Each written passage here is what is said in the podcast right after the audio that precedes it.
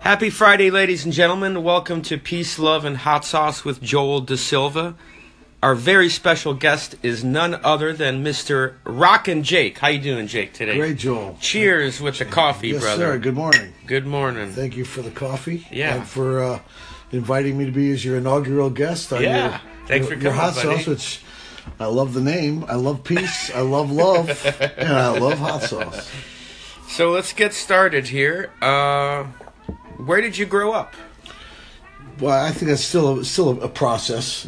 We're still in a process. But uh, if you ask me where I was born and raised, was uh, a little town in Connecticut called New London, Connecticut, uh, southeastern Connecticut. That was came of age in New London uh, in the, in as a child in the '60s, and then uh, matured a little bit in the '70s, and and uh, was really fortunate. I mean, I really consider myself fortunate.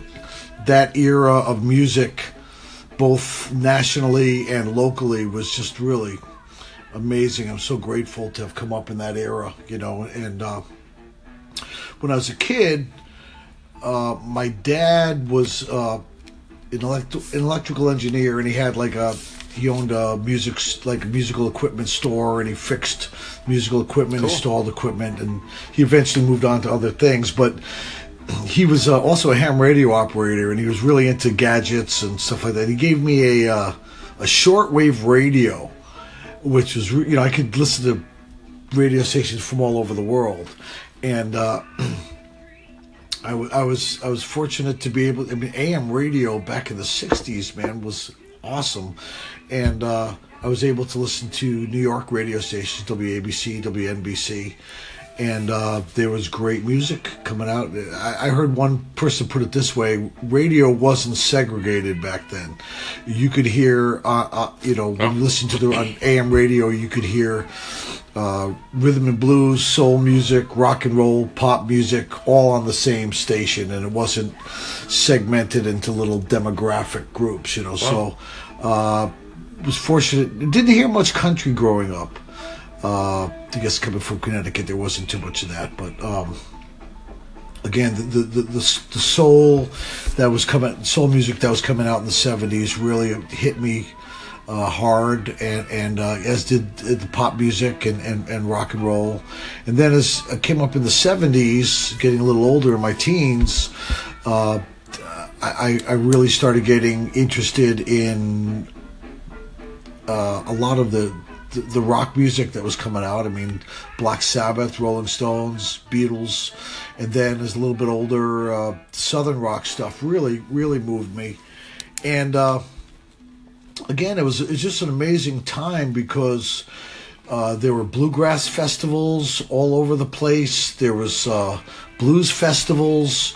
Uh, uh, and, and and and the, the the rock music, for some reason, bands like the Allman Brothers or Johnny Winter or or uh, or uh, the Rolling Stones always had like a little bit of blues, and for some reason, like I Right, said, I mean, sure. I grew up uh, a kid in in, in in in southeastern Connecticut. You know why this music moved me, I don't know, but for some reason, Yeah. For some reason, every time they played a blues song, it just it knocked me out. Were your parents uh, influencing you on your music not, choices? not really at all. I, from I play mean, or anything?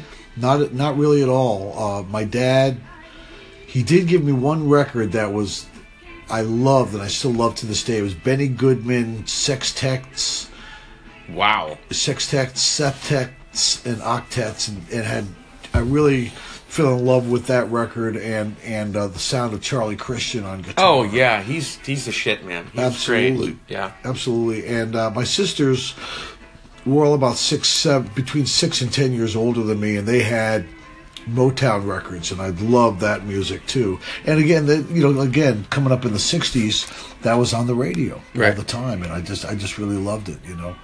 And uh, then, and, and also, radio was just really.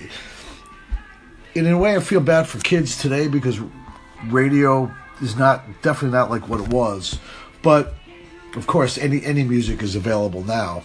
But if you're coming up and your only access to music is AM radio or FM radio, you have to, you know, like today, you listen to what what's in